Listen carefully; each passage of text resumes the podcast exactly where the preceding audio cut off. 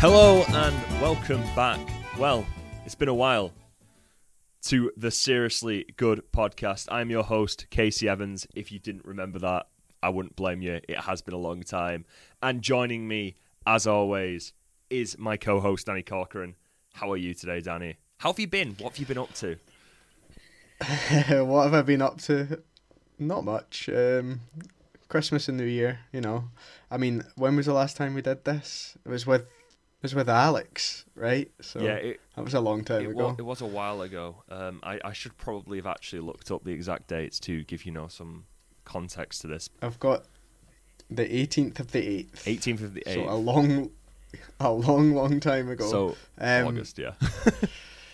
Yeah. Uh, So yeah, the start of the season. Um, lots has happened. There's only one man that can bring us back, which is what we'll get on to. But yeah, I've been good. How have you been? I've been fine. I've got I've got I've got some new recording equipment. If you can all tell, it's a new microphone. So I hope I hope all this you're listening to the crisp ASMR of my silky tones, all the way from Manchester. Danny is also using a microphone, but he also looks like he's locked in what appears to be the basement of Daredevil because it's just pitch black with one red light illuminating his face. Um, It's the aesthetic vibes. the aesthetic vibes of just lo-fi audio, just like looks like he's Yeah. he's in some sort of what's it, Cat Den DJ set. Um, anyway, so as as Danny alluded to there, there was only one man that could get us back into the swing of things. Only one man we could talk about, and that is the man, the myth, the legend, the special one, um, enemy to Pep, heir to Louis van Gaal, uh, the Portuguese Magnifico manager. I'm trying to think of different descriptive terms, but I'll probably just say his name because I'm running out of them. Uh, Jose Mourinho. Um, obviously, we're gonna we're gonna skip to the end of this episode in terms of where it ends up. He's been sacked, um, as as Jose always is. Um, I don't think he ever leaves anywhere gracious, grace, gracefully, or he hasn't since he was at Porto. Um, but yeah, it's it's been a it's been a it's been a rocky time for Mourinho at Roma, um, especially this season. But we will probably we'll probably save that for a bit later in the episode. So let's start at the beginning, and I think Danny has something to say. So we're going back three years, even longer than when we did our last podcast. Um, Mourinho's appointment at Roma. What were your thoughts when it happened? Oh, that's taking me back. Uh, it felt strange, but right because obviously just been off the back of a pretty horrendous time at Tottenham, where he somehow made a miserable club feel even more miserable, um, and his stock was falling, and along come this massive club, but a massive club that doesn't really win much. Like they're not been they're not a winning team in their history, but it just felt right. Like that's a city that was crying out for like a talisman, someone that will like ignite a fan base, like a massive fan base. And yeah, he came in and he it, it just felt right at the time. I think uh, it felt weird because Roma don't have a massive amount of money, which I guess we'll get onto, but yeah, I don't know how they swung it, but it was ambitious and look, Mourinho is perfect for Serie A and the whole off the pitch stuff that comes with it. So yeah, it felt right at the time, I think, even if it was a bit jarring to see him take a job like that. Yeah, I think Mourinho, wherever he's been, has always tried to culture this idea that he's the underdog, and I think that Roma finally gave him a team. Well, over the past few years, I mean, like Tottenham is probably the one where you could most say I'm feel aggrieved that I have to manage this team, but he's always tried to culture this sort of environment among the players and among the squad and among around the club that they're always hard done by, that they need to fight, they need to scrap the way out. So Roma seemed like the sort of team where he could do that naturally. Like even at when he first went to Chelsea, obviously Porto's self-explanatory. Them winning the Champions League, they weren't anywhere meant to be anywhere near it. They were made up of a team of players who were. Um, not seen as star players at the clubs they were at or in the teams they were at, so they were brought in and they were kind of given this responsibility by him. Chelsea in the same sort of bracket. Um, they were obviously the new kids on the block. They were trying to make a name for themselves in the Premier League, and that kind of gelled with it. Even when we talk about Real Madrid, there has been this case of like he was always trying to say like, oh, look at us, we're so hard done by because everyone's going is behind Pep's Barcelona, everyone loves Pep's Barcelona, everyone's giving decisions to Pep's Barcelona because that's the thing where it started with the referees and Pep Guardiola was that Mourinho basically went, oh, they just dive all the time, and that's stuck with Pep Guardiola ever since. But I do think that the Serie A has always been um, the sort of breeding ground for the best of Jose's antics. Um, I think even the best club in Serie A can naturally lend itself to the sort of moaning and complaining that Mourinho loves to do. They can always feel aggrieved by the referee because they've had the biggest refereeing scandal in the history of the football. they can always kind of talk about dirty injuries and sort of stuff because every team has it. There's, there's sort of like, and there's also like a hierarchy and structure where it kind of goes up and down, so everyone can kind of be the underdog at some point, even if we even if we go back to his Inter team, he tried to make that out despite the fact they'd won the league under Mancini the year before. But yeah, so when I when I saw the appointment, I was kind of like, yeah, this kind of makes sense. Like, I don't know how they've swung it. I don't know how they've managed to get him convinced to go there, but it kind of feels like the right team. It's not as much expectation straight out the gate for Jose to succeed. It's not so or for Jose to come in, win the league, kind of carry on like some sort of um, project or some sort of um, momentum. It was kind of just we're, we're not really expected to do much anyway. Maybe he'll grind us somewhere and grind us somewhere he did.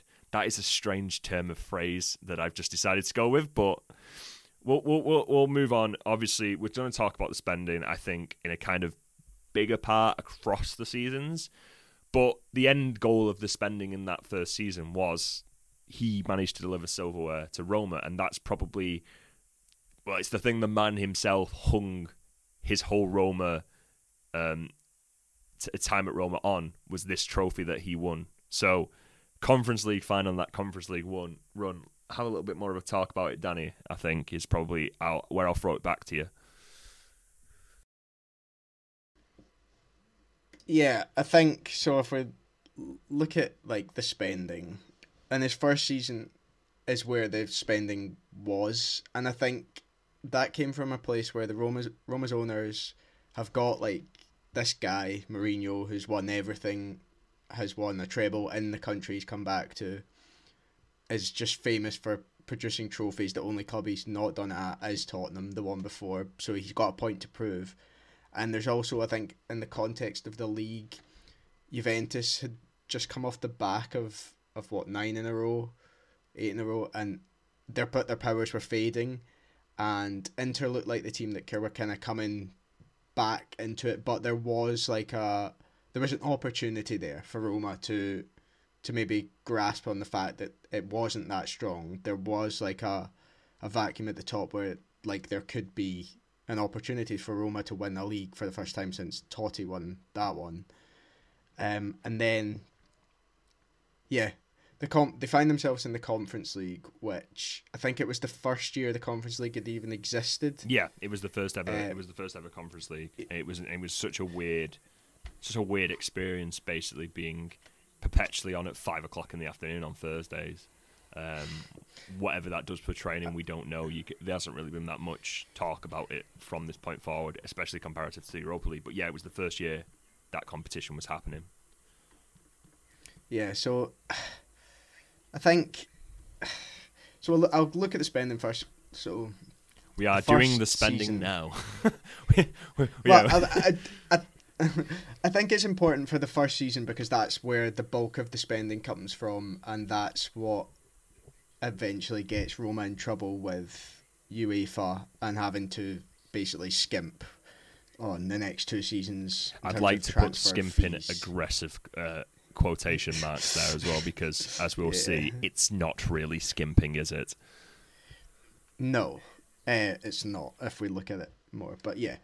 Um, so they brought in Tammy Abraham for 41 million euros. They brought in Kumbulla from Verona for 26 million euros. Shomurodov from Genoa for 18 million. Uh, Matías Viña from Brazil, 13 million. Roger Ibanez, 12 million euros. Rui Patricio from Wolves for 11 million. And Bryan Reynolds, the American, for 6.8 million euros, and I think that one is more of a owner-led decision, considering Roma's owners are American. So that's 130 million in total. They only sold 17 million worth of players, but they did shed the wages. So like Edin Dzeko left after many many years, but then obviously went on to be very successful at Inter for a bit.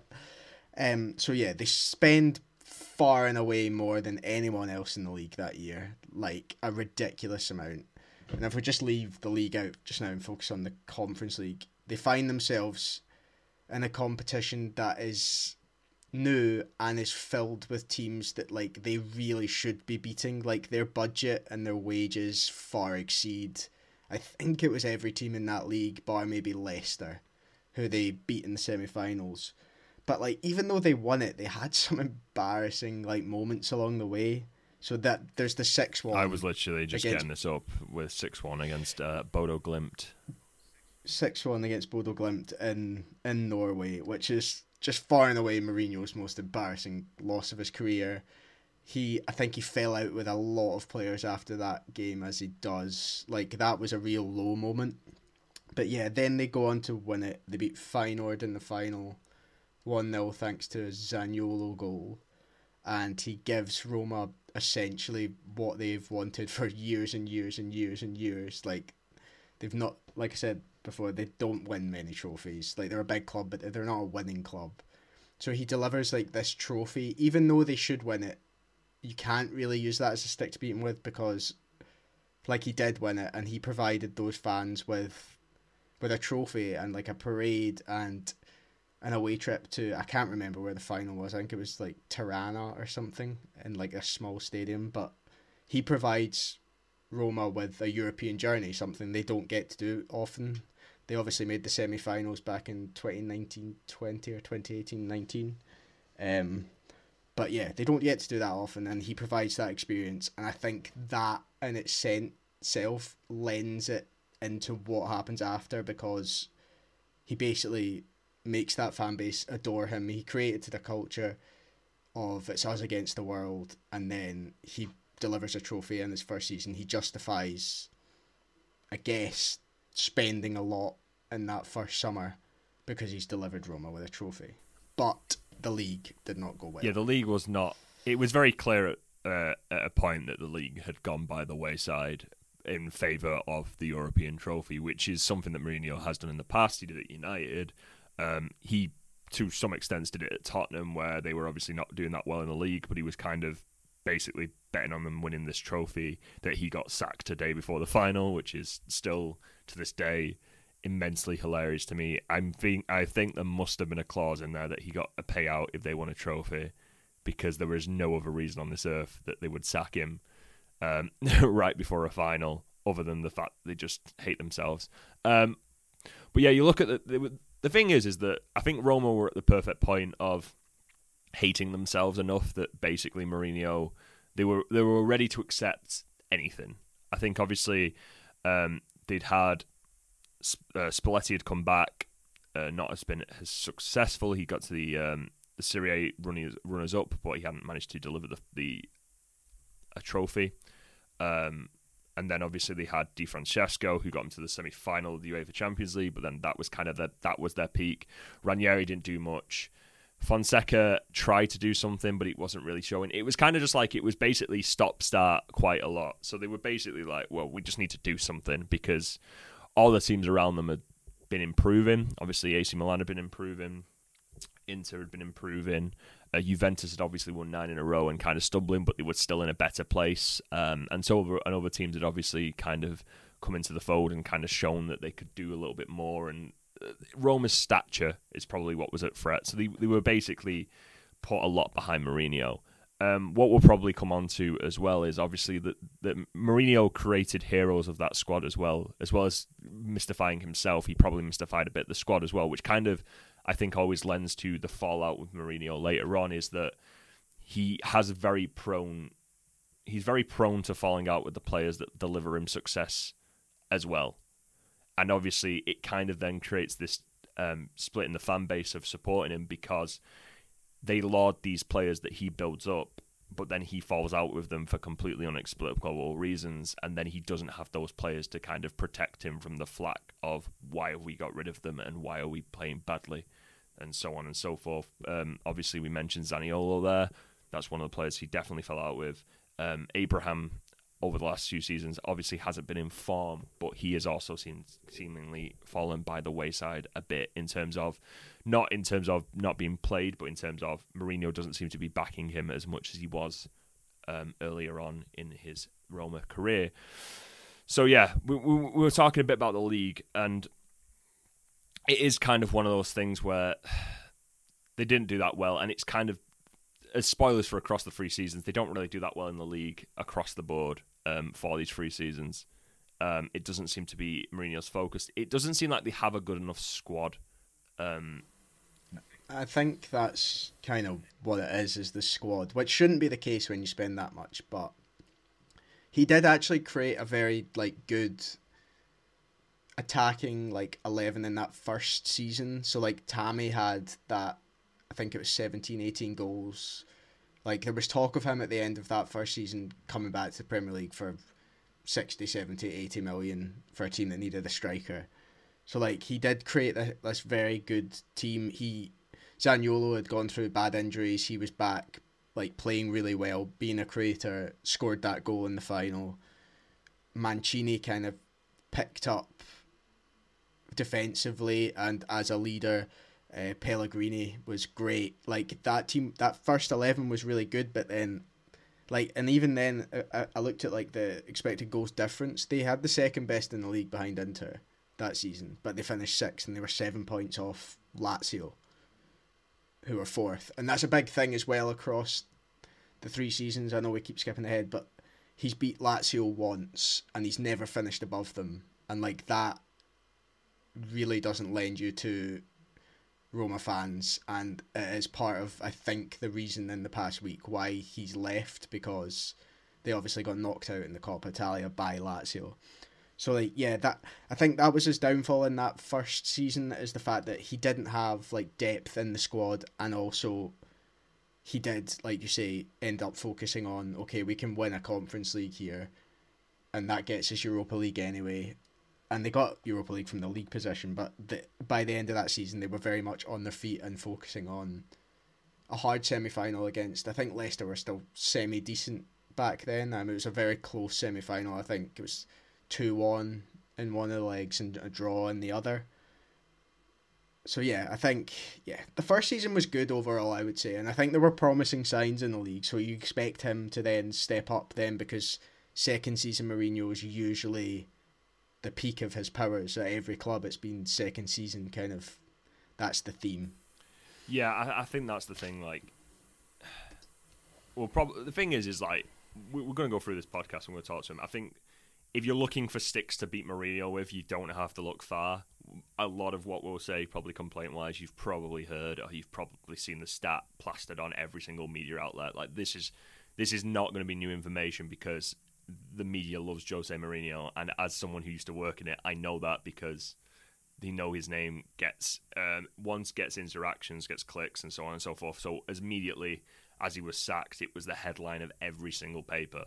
So you're going to have heard all the stats. You're going to know it. You're going to know he's hardly beaten uh, any of the top six teams. He's hardly beaten any of the teams that he's basically was hired to try and overcome, and so on and so forth. So it's basically this is kind of more of a study of just the mentality that Mourinho brought to the team, like, and kind of the issues that brought from a more of a perspective of if you look historically at Roma and what they try and do, this was kind of them trying to get back because Roma have always been the perennial sort of like they're the biggest team because they're in Rome. They're one of the biggest teams because they're in Rome. They're obviously it's the capital. It's kind of like this ancient team. It kind of is very big with its history. As we're going to talk about a player um, in a minute, Dybala, who he brought in in his second season. They obviously announced him in like the sort of ancient ruins and showed him, and like people lined this in the streets to celebrate it. So it has like a fervent fan base, and I think obviously it's also had those players in the past that have kind of got people on the feet and shown um, what Italian football should be, and like obviously Totti's a very big part of that. but they've never really had that stature in terms of competitively. Yeah, so like I think if you look at it in like the context of Serie A, you've got the big three, which are Juventus, who have won the most league titles. You've got Milan, who have seven Champions Leagues and are like huge, and then you've got Inter, who are very much a part of that three. They don't have as many league titles, they don't have as many Champions Leagues as Milan, but they are huge. And then there's like a struggle for power just below that, where you have Roma, you have Lazio, you have Fiorentina, you have Napoli have been on real hard times in like the nineties and stuff, but you've had them in the like the Maradona era and then coming back now. So there's like a it's like a real struggle for power just behind those big three to tr- to try and compete. And I think for most of like your my lifetimes, Roma has been that because they had the Totti era, which lasted so long that and delivered a league title back in back in the early two thousands and then they had the team that finished second, where they had Salah, they had Dzeko, and they they they did compete, and they competed in Europe, and they had the famous night against Barcelona. So like, this Mourinho attempt was an attempt to establish himself, I think, again in that like as the fourth team. Yeah, in that league. Yeah, I think uh, yeah, so, I, th- yeah, I, think the thing is is probably the way to say it, and it, and this is not meant in a derogatory term because I need to express that before I actually say the thing out loud.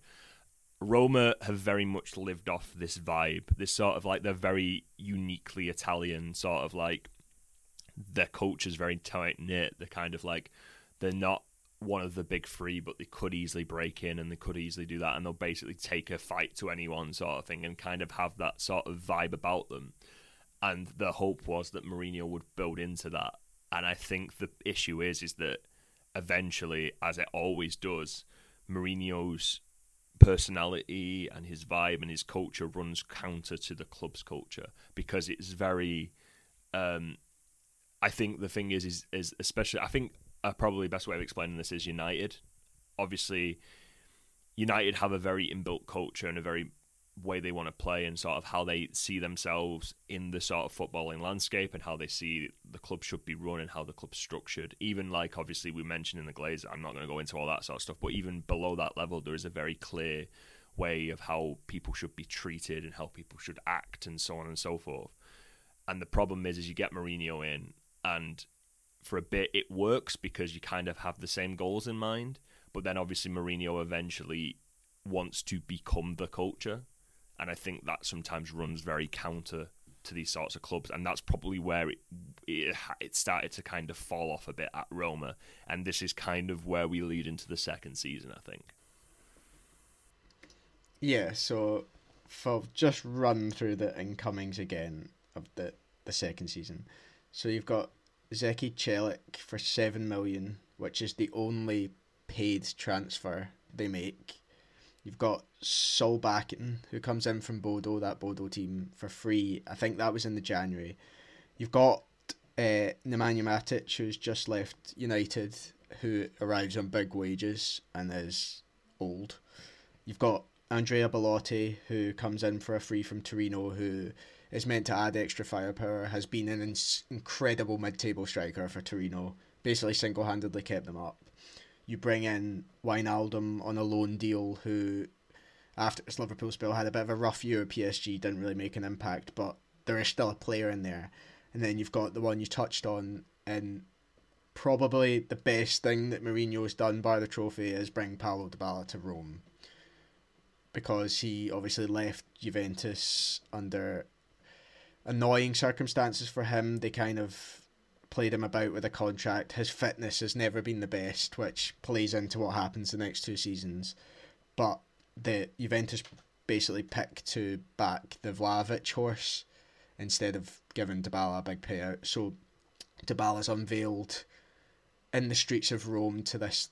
I remember watching it when it happened. He's just sitting on the steps watching thousands and thousands of fans like hail him as a god. He had won this the Serie A MVP, I think, the season beforehand or two seasons beforehand. Like just he is just an incredible player, and he is one of those players that, that will get that reception. So they bring that in, and then they they do sell quite a lot in that second season, but that's because financial fair play ha- has making them. It should it should be noted, and So- with something that we obviously touched on across this podcast is that Serie A finances are not very good in general, and it is very unlike as we've noted across like the past few years, the finances getting spent have been much lower, and I think this is the thing. Like it it should probably be noted that Mourinho spent hasn't spent a lot in the grand scheme of football, but he has spent a lot in terms of the Serie A.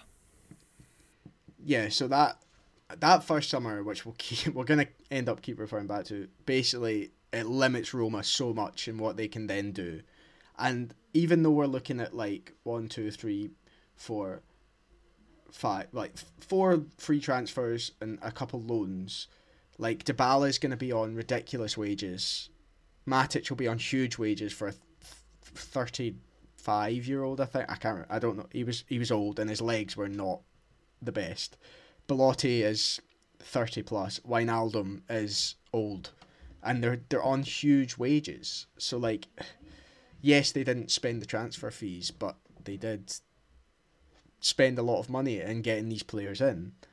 And then you look at what happens after that, and I think to be fair, there's a lot of injuries in that second season. I think there is a lot of injuries. I think one of the major issues is that Mourinho kind of backs the horse of he manages to get Dybala through the door, which is exceptional, but he builds his team as in the rest of the team will do the hard work and the rest of the team will probably um, score a couple of goals here and there, but we are a team that is built to service and help Dybala be Dybala. And when Dybala's fit, you see that to an exceptional level and he absolutely carries them.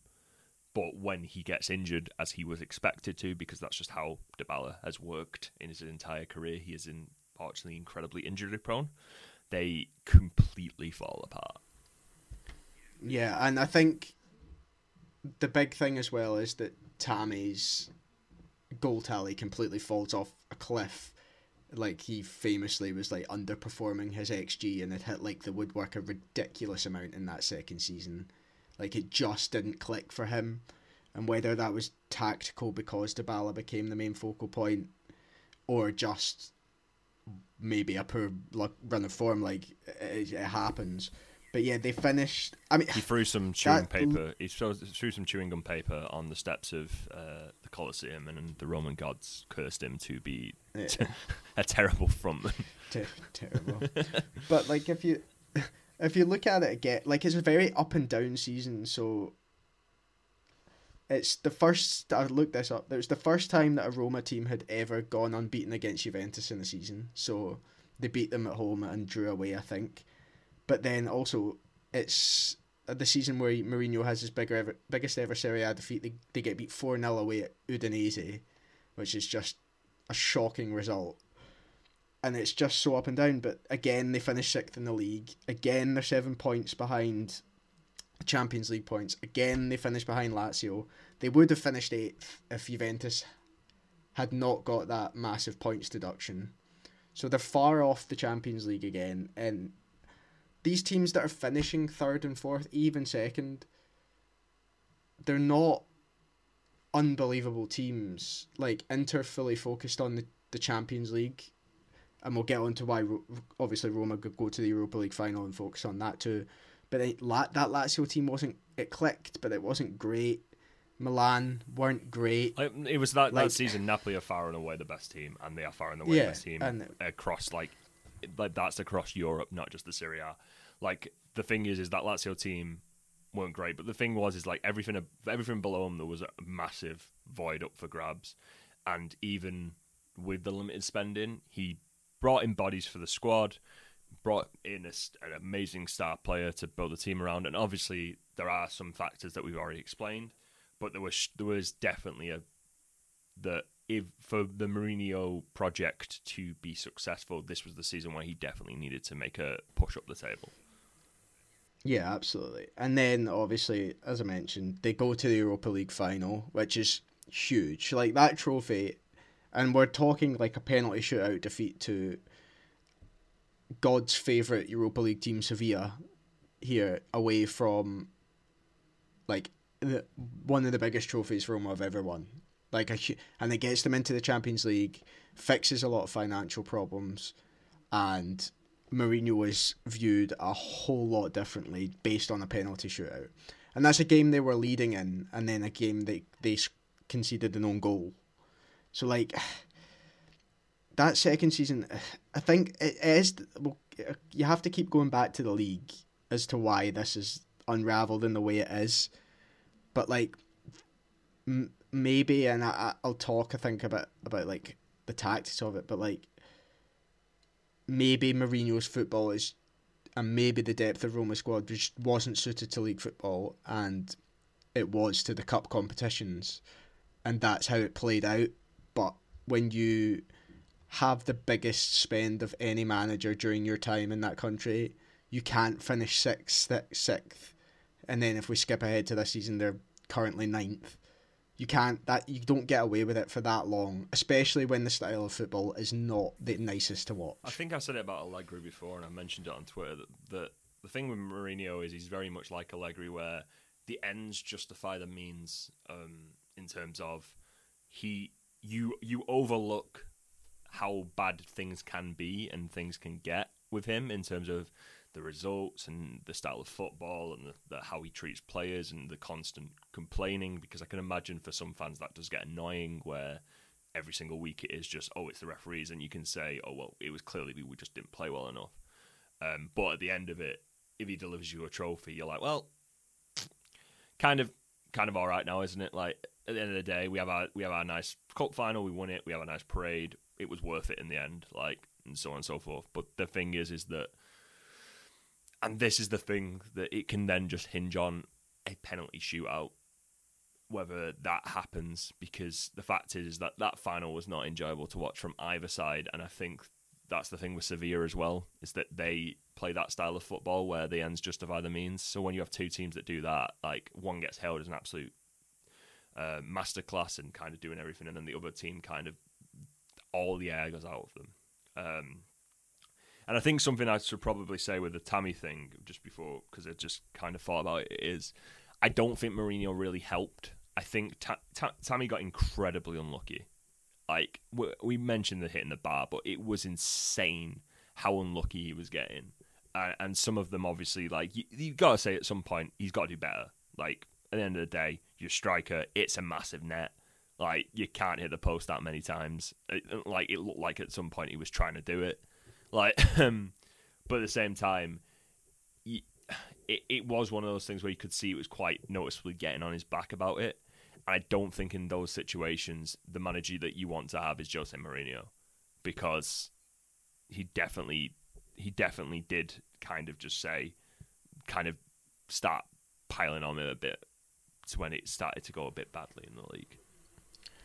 Yeah, and I think if we look at last season, I think the biggest takeaway from that was Mourinho's behaviour. So you have the public falling out with Zaniolo, the guy that's like everyone loves him. He's Italian. He's great in Rome. He scored, he scored the goal the, in Conference League final. Yeah, scored yeah. the goal winner, and Mourinho so publicly falls out with him, and essentially the transfer window shut everywhere else. I can't remember. Did he block a move to Bournemouth or something, Mourinho, and then forces him out the door to Galatasaray right after the transfer I can't window? remember that one. I, I can't remember if it was either they he blocked him a move, or they tried to force him to move to Bournemouth. And I think they might have forced him like, to move there. I don't want to move to Bournemouth, which is a, f- a fair response because not gonna lie, if I'm if I'm Italian and I want in, and I'm like, oh, where am I going to go for the next six months of my career?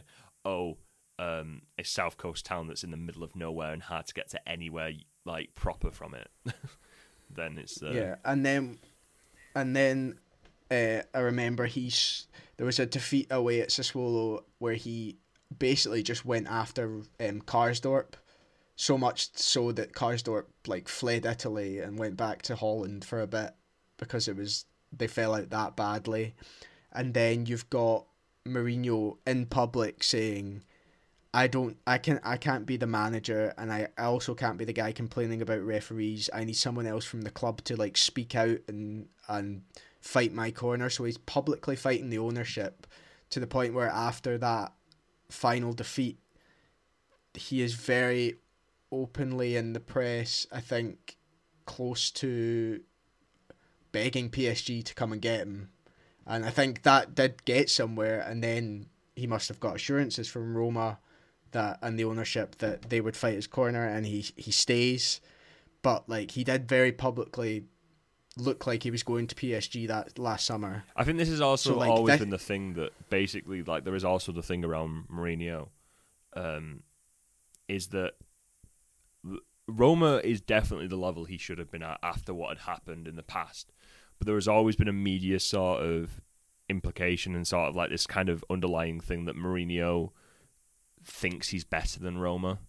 And if another job came his way, say like a Newcastle who have a lot of money, oh, like because of because of his like little complaints, like oh I don't have enough money to spend, oh um, the owners aren't backing me, oh and so forth. Like you definitely when like oh Newcastle might be looking for a new manager, PSG might be looking for a new manager. The uh, Saudi Arabian teams are trying to pick up the biggest managers around Europe. That there, there there is a definite chance that his head could be turned and he could just abandon Roma in the middle of these problems that we're discussing right now. Yeah, and I think that's something he was very aware of and very much leveraged to his benefit. Um, he was very vocal in the press, and I guess we'll just skip ahead to this season because I think I think one thing we two's need to talk about before this season, and it was it's kind of in the behaviour comment, is Mourinho is very smart. Like Mourinho is probably one of the best managers I've ever seen in terms of how he can handle a press conference. He's kind of got a bit worse as it's gone on because obviously he did always have the side of he had the results, and as I said, the ends justify the means that he could basically complain a bit and then go, well, look at what I'm doing. Like I know what I'm talking about. Obviously, when it doesn't go as well, it just kind of ends up with him constantly complaining. He can't have these little like nice little moments, little like cocky, little bit of a sort of swami, sort of like a little bit of tongue in cheek moments that he likes to have and had at Chelsea and Inter Milan and at Real Madrid. But and then he started going on about these referees, but then obviously probably the biggest thing of his behavior and probably something that sh- shocked probably the hierarchy and a lot of the media was how he went after Anthony Taylor after the Europa League final. Um, obviously, he he went in the car park, started swearing and abusing him there, and in general created this furore, which then led to the Roma fans giving him death threats as he was walking through the airport with his family, which got him banned by UEFA. yeah, yeah, and I think that that's what I was going to say. Like you said, he's smart. He's incredibly gifted at coming after a club or like the ownership of a club and being very much like to the fans like I am one of you I am doing this for you. He's always managed to get bar maybe and you'll be able to comment on this better than me bar later with United and Tottenham he's very much been able to get a fan base to buy into everything he, he does and see everything he does as he's doing this for the club he's doing this for I us think with United and Tottenham, he probably split opinions a bit more, but I think he, he still was successful in, in, in convincing quite a number of fans, mainly because it's a very easy target. He he, he knows he, he, he goes into a situation and he knows his best way to deal with it. Like the referees, it's an easy target. If there's a foul that you don't think is a foul, or is a foul that's kind of a bit dubious, or even if it's not dubious at all, this referee, the referee is is, is against us. Um, with United, with Tottenham, they know he knows he doesn't like the owners. Well, the owners aren't backing me enough, even though they have backed him and they've got him the players that he wants and they've kind of shown him like that. And it, knows that in those earlier conversations, he'll have been told his budget and he'll have gone right. Okay, that's fair enough. I'll spend the majority of it now, and then the next year he's like, "Well, I want that budget again," and they're like, "Well, that's not how this conversation worked." like we, we we we we discussed this because of financial fair play and everything that you needed to stick to this budget across the board, but you've gone and spent what forty million on Mkhitaryan and you don't really even like him anymore. Like you can't go all that way. But he knows his way around a press conference. He knows how to weave in and out of it. And obviously, like I said, the results helped him in that. But that's the thing. Like in those scenarios, he knows where he can attack and what pressure points to push in order to kind of turn opinion enough on his side. Yeah, and just one last point before we move on. I think he also know he got this a lot at Roma. I think he, he they fully bought into this is when they're like losing a game or things aren't going their way. Like he'll cause chaos or target a referee. He'll get himself sent off. Mancini will start something on the pitch. Like they'll be very aggressive, and you get like this. They get red cards, or Mourinho gets sent off, and then after the game, nobody's talking about the fact that they didn't play very well. Like they didn't create. They were horrible to watch.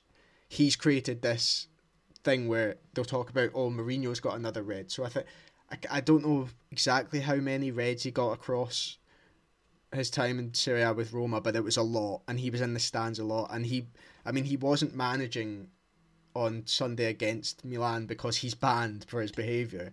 So like he was very, I don't doubt that he runs hot, and that's just part of who he is. But I think a lot of it is him creating these situations, manufacturing situations in which he can get the fans on side and get them not talking about the fact that his team were shit. You know what I mean? Like, it's just I think he's always done that uh, well, and he obviously did it way better at Chelsea, where he like got full buy-in and fully developed that situation. But like in Rome, I think he took it to an extreme, and that Roma's fans, for the most part, bought into it, which is fine. It's fun until it goes too far with the Anthony Taylor thing. But yeah, just, I think it's something he did a lot in, in Rome.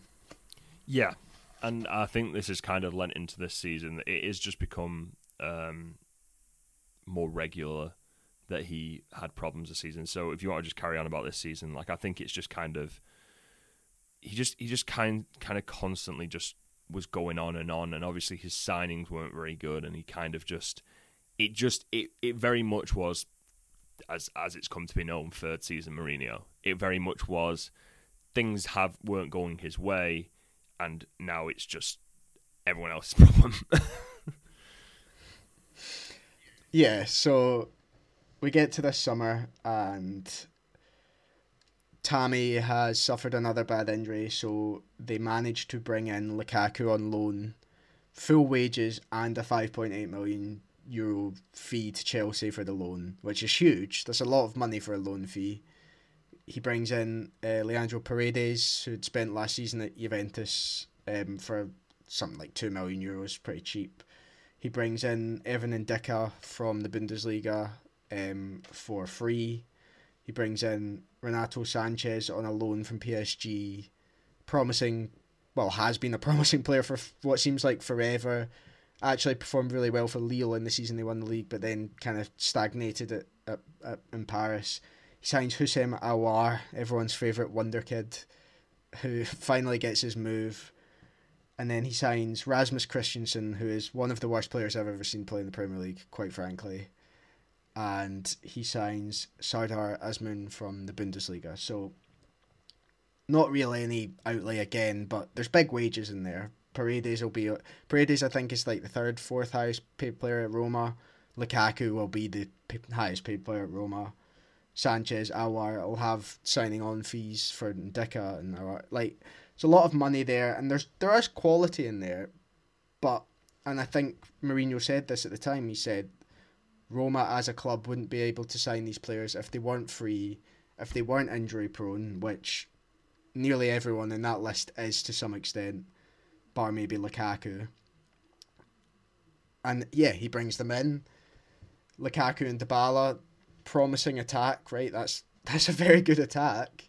That's it, and they they they play well off of each other, but yeah, this season has been really, really, really bad so far. So they currently sit ninth in the league. They're again five points off Fiorentina, who's sitting fourth. They have the fourth best expected goal difference in the league. So there's a theme here that they are always playing below what they should, or like they're not converting chances. But again, you said it before, he's not beat any decent team in the league. I think the only one of like the famous seven sisters of Italian football he's beat is Napoli, who ha- are just as bad, if not worse, than Roma this season, and had nine men on the pitch when full time whistle went. He's got beat la- by Lazio twice, and like if I just quickly like tactically, it's really, really, really bad football to watch. There's base, so they line up in the three at the back. They have done in the three years, and they're solid defensively. They're a decent defensive team, but there is no cohesive attacking plan other than get the ball to Paulo Dybala and hope he does something special. Like there's no real progression in the middle of the park. There's no real plan and build up. It's just let's hope Dybala stays fit and does something good. Because this is Like- this is where like Mourinho tries to reset the narrative. Because obviously this is he gave an interview just before he was sacked, and he said, um, "This is us. This is Roma. You have the most incredible supporters I've ever seen in my life." And then you have a manager who, when people hear his name, they think it's Jose Harry Mourinho Potter, not Jose Felix. Level of demand and expectation shoots up. But this is the thing, like. He he's then trying to say, "Oh, this is not what I expected," but the fact is, is like, yeah, okay, you're not winning the league, but you're not also not getting sixth. You're playing terribly and you're ninth. And I think you just end up in the situation where obviously it kind of comes to a point where he was acting dejected. He was kind of saying like he was getting sent off, obviously as we mentioned, and it was kind of the team is clearly not operating right. And the thing is, is we can argue all day about oh I can't sign these players if they weren't injured or injury. Oh, sorry, if they weren't free or injury prone.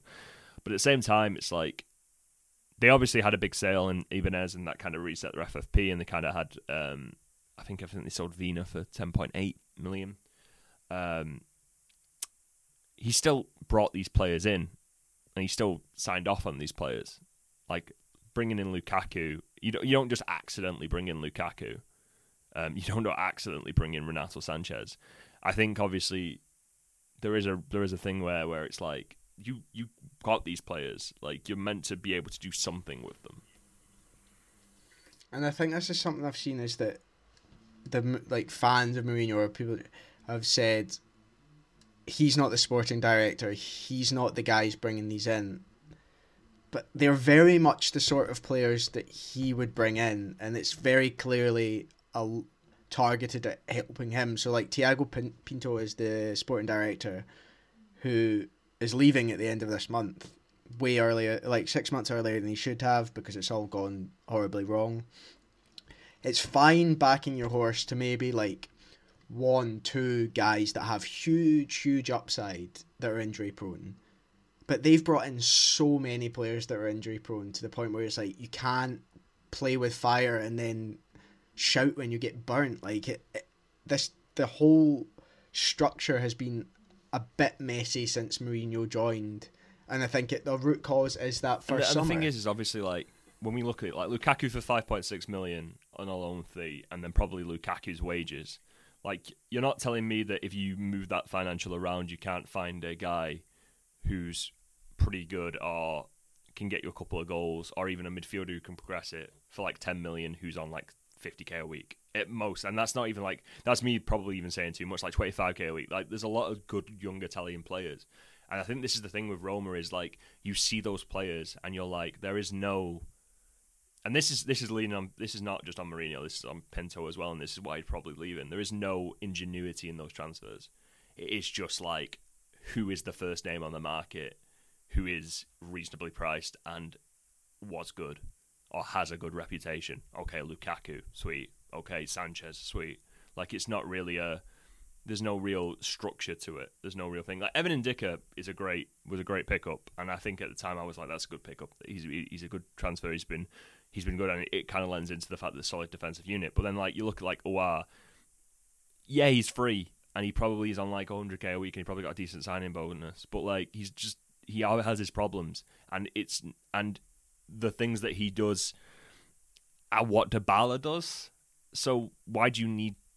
Why is that the play that you've picked up? Like I know Dybala's injury prone, but obviously Aouar's injury prone. So it's like why have you got two players that are injury prone who are just trying to be your maverick creators? Like it just doesn't make any sense. And I feel like the, you can't completely lend it on the sporting director. Obviously, you can't completely put it on Mourinho, but Mourinho has some of the blame there.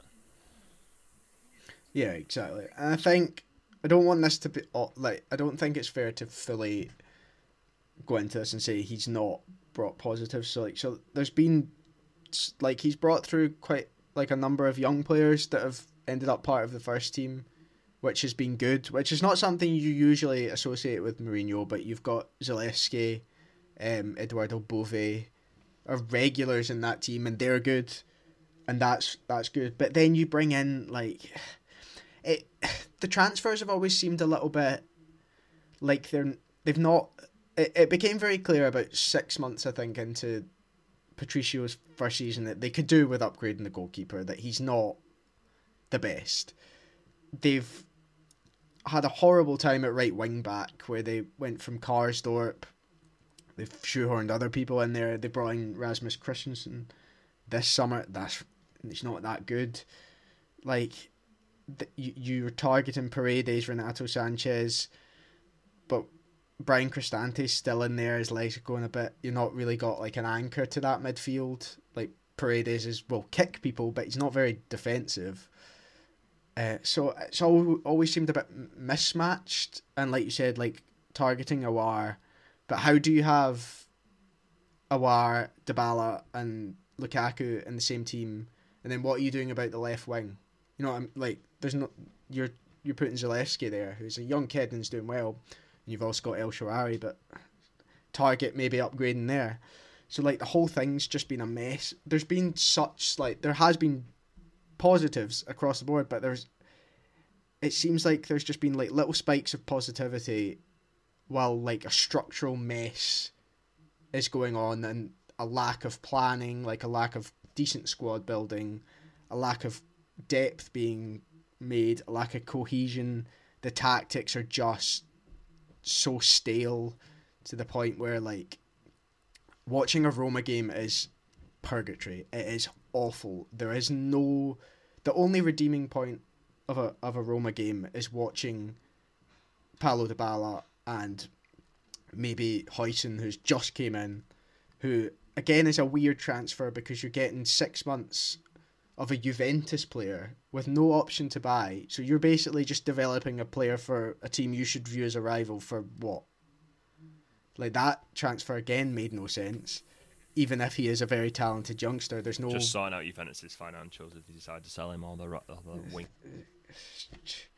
So yeah, I think I think there's a, there's very obvious reasons why Mourinho's gone here. The league performance, where they have underperformed their expected goals and the expected goals ag- against, but it's it's the way like visually as well. Like you can't underperform and play badly, and then expect people to to stay with you while this horrible squad has been built with the third highest wage bill in the league behind Inter and Juve, but they're sitting ninth. It's it's a mess. It's an absolute mess. And yes, he connected with a fan base in no like this massive mass like Roma are a very unique club where they'll, they'll buy into an individual more than most clubs I think. So like you had Totti who was just like a god from the city, rejected them from uh, rejected Real Madrid to stay with them, gave He them was trophies. obsessive. Like I think I think I wrote an article a while back, um, and, and obviously he's spoken many times about it, and he said in some degrees he actually hated it because it was just it basically everyone tried to treat him like he was just like part of their family, and he was like it's a bit weird because it's just it just got very awkward very quickly. It was obsessive. yeah, it's obsessive. It was yeah. obsessive. And then there's this void that's filled right there. They need someone, something. And Mourinho is that kind of figure where you fully buy into to that guy. So he connected with that fan base in a way that I don't think many other people could, and definitely no outsider, so like non-Roman has. So he's he he did create a I think a, a fan like you look at the Stadio Olimpico and it it's sold out for Roma games every single week. Like he has created a positive fan culture at the club, I think. And like you watch Lazio games, stadium's half empty. You watch a Roma game, it's absolutely filled. They sing non-stop for 90 minutes. It's an incredible spectacle. So yeah, he's there's there there's a lot of good that he's done, but I you just go back to the fact that the the spending, the wages, and just the you can't get away with with three seasons of horrible, terrible to watch, no lack of any idea of football, and expect people to fully buy in, especially when we go back to the fact that he has beat Lazio once in three years there, and Lazio. I mean, it was embarrassing. Like the other last week was the Coppa Italia where Lazio beat them, and Sarri said, "I don't even want to go through in this competition. I just want to beat Roma." Uh, it's embarrassing for Mourinho that that they then get beat.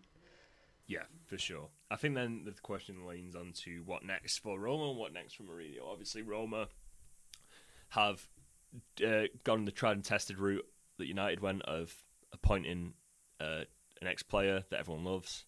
Obviously, I think that kind of lends into the fact of it's not no one's going to get really mad at Daniele De Rossi, are they? Because he's a legend of the club and they love him so dearly. And it, it's the Frank Lampard at it's Chelsea. the Ole Gunnar Solskjaer at United. yeah, it's just the Yeah. And but uh, like I mean I think De Rossi De Rossi's like just below Totti like but his only the only evidence of him as a manager is an horrible spell at Spal I was about to say like I couldn't. I was trying to remember what he actually did. I knew he managed um, in the Serie B. I just couldn't remember who for. But obviously, like yeah, like he doesn't really have a good track record, and I think that's. And he, he he doesn't really have that much of it. He doesn't have a track record. He has a thing. He has a single, whatever those things are called in train tracks. I don't know. Um, single wooden panel of of spal. but like, yeah, but it is obviously no one's not going to get mad at De Rossi. It kind of tempers expectations. Um, and as, as I said, it kind of lends into the thing before where I said like Mourinho's culture runs culture to the club, and it kind of brings it back to centre in terms of the club can kind of reset. They're not going to spend that much money on De Rossi as a financial side, but they also have like a guy who knows Roma, lives, breathes Roma, um, can be that sort of thing for them. And then we look at Mourinho, and I don't, I just don't know. I don't. He, he obviously Saudi Arabia is always there for him. There will be a club that would definitely just pay him a lot of money just to manage him. Like, and it doesn't really matter, does it? Like at the end of the day, like over there, results are just a absolute fugazi doing the Matthew McConaughey from Wolf of Wall Street action there. Uh, it's just Ronaldo scores some goals, and that's literally all anyone cares about in that league. Like no one actually cares. Like, and and even then, when no one actually looks at the goals he scores because they are horrid. But I think international management is probably where I'd say, and I think that's what most people have said. I think Mourinho in smaller doses, cup competition, and also kind of allowing to use that fervour of a team wanting to do well in national football is probably the easiest way of him to work nowadays because I feel like there are there aren't going to be many clubs who kind of commit to Mourinho again, especially at the price point that he'll probably want. I agree. I think all the evidence of this Roma spell points to it's it's time for international football. You take away the mess he can make squad building wise and you put him in a setting where we've seen evidence that he can perform by getting Roma to finals. He got Spurs to that Carabao Cup. It's also final. less time for him to fall out with people as well. Like the, the only yeah, it's only sees him a few times a year. Like it's it's uh, if you can fall out with someone. I mean, it's Mourinho, so we- we're being we're, we're saying it. But if you can fall out with someone after seeing him for like two weeks, then I feel like we're in problems much greater than what we're Agree. saying. and he is like if you like i think he would very much get buy-in from like the fan of whatever country he ends up managing whether it's his native portugal or, or whoever. I think he very much would be able to generate like that buy-in a culture. I think he would suit international football now. Yeah i think it'll be that or saudi arabia surely because i can't see any top team taking a chance on him now People keep going on about Newcastle, but Newcastle are way too smart, and they obviously have. And uh, the thing is with Mourinho is it's like when you get him, and Roma knew this when they bought him, is or bought him, brought him in, is is, is that it's a three year thing, isn't it? Really, it's a three to four years. You you try and win in those three to four years, and you deal with the mess afterwards. However, you try and figure it out. Like it's not going to be the it's not going to last and it's not going to be good afterwards. But you try and generate the thing now, and everyone kind of has this thing of, oh, I can fix him. He might stay longer here, and he might. Uh, we might be able to build like a big long dynasty, but it's like yeah, if it's one two years and then it'll mess up after three. It's the it's the tried and tested, it's the track record, and so on and so forth. Um, and he doesn't have that with international football. Like he he has tournaments every once in a while. He can build a team that's kind of the way of football. No one watches enough international football to get annoyed at his style of football. Uh, they just care about whether he wins or not, which fits in with his philosophy. Um, and yeah, it, like I said, he doesn't have to like bring in players or deal with squad building or anything. Like obviously, like he might annoy some people with his selections, but they usually do mostly themselves. Um, so I think it is a port. Uh, well, Portugal would be probably take him in a heartbeat. Um, they, probably even sacked. Is it Martinez now? Who's Portugal? Yeah, I, I, don't, I, don't, even know why that's a thing. They probably sack him and put Mourinho in in a heartbeat. But yeah. Yeah, and as for Roma, I think it's tough. I think there's real structural changes needed at the club. Like obviously they won't have a sporting director yet, and it'll be up to him to bring in. But I think it's better to go down the path of young, promising manager if they can like. I don't think they'll be able to get like an Italiano or a Motta because I think they're destined for better things and they know it quicker than Roma. But there will be managers out there. Their reputations now are much better than they would be to go to Roma. Like the, the basically the thing is, is they yeah. probably enhance their reputation by a small amount for a much larger amount of risk than if they just stay at yeah. Fiorentina and Bologna. Exactly. I, I think Motta's reputation is far exceeding Roma, and I think Italiano as well slightly less. Is Ro- is Fiorentina a worse place to be right? A, a better, a worse place to be right now than Roma? Uh, it's very debatable. Like Fiorentina, if you Fiorentina... look at Fiorentina, that's exactly how Roma should have been run. Like they don't spend that much on transfers. Yeah, They get decent Italian players, they get decent young players, they kind of look around the market and they figure it out. Like that is exactly how Roma should have run it. Instead of being like, oh, we don't have to spend a lot of transfers, but we spend a lot on wages and yeah, it annoys me because exactly. I like Roma. I've said before, if you, you, can't see my office, but there's a Francesco Totti poster behind me. There should be a shirt on my wall, but th- that's a story for another day of how that got ruined.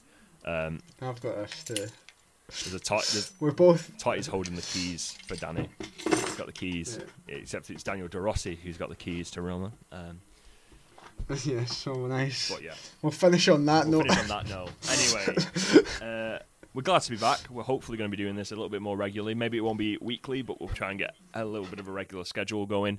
It's been good talking about Italian football. It's been good getting back into the swing of things. Uh, as always, I've been Casey. Anything you want to say before we go, Danny? No, it was good to get in back in the swing of it. Hopefully, we didn't ramble too yeah, much. Yeah, hopefully, people don't hate us because we said some bad things about Mourinho. I, I, think at the end of the day, it's like Mourinho deserves respect for what he's done in his career, but like, the fact is, the Roma thing just didn't end well. Is the is the long and short of it. Yeah, I think uh, there was obviously positives there, but I think as a whole, it's experiment gone wrong. hundred percent. Right. Anyway, so I've been Casey. That's been Danny, and we'll see you next time. Ciao.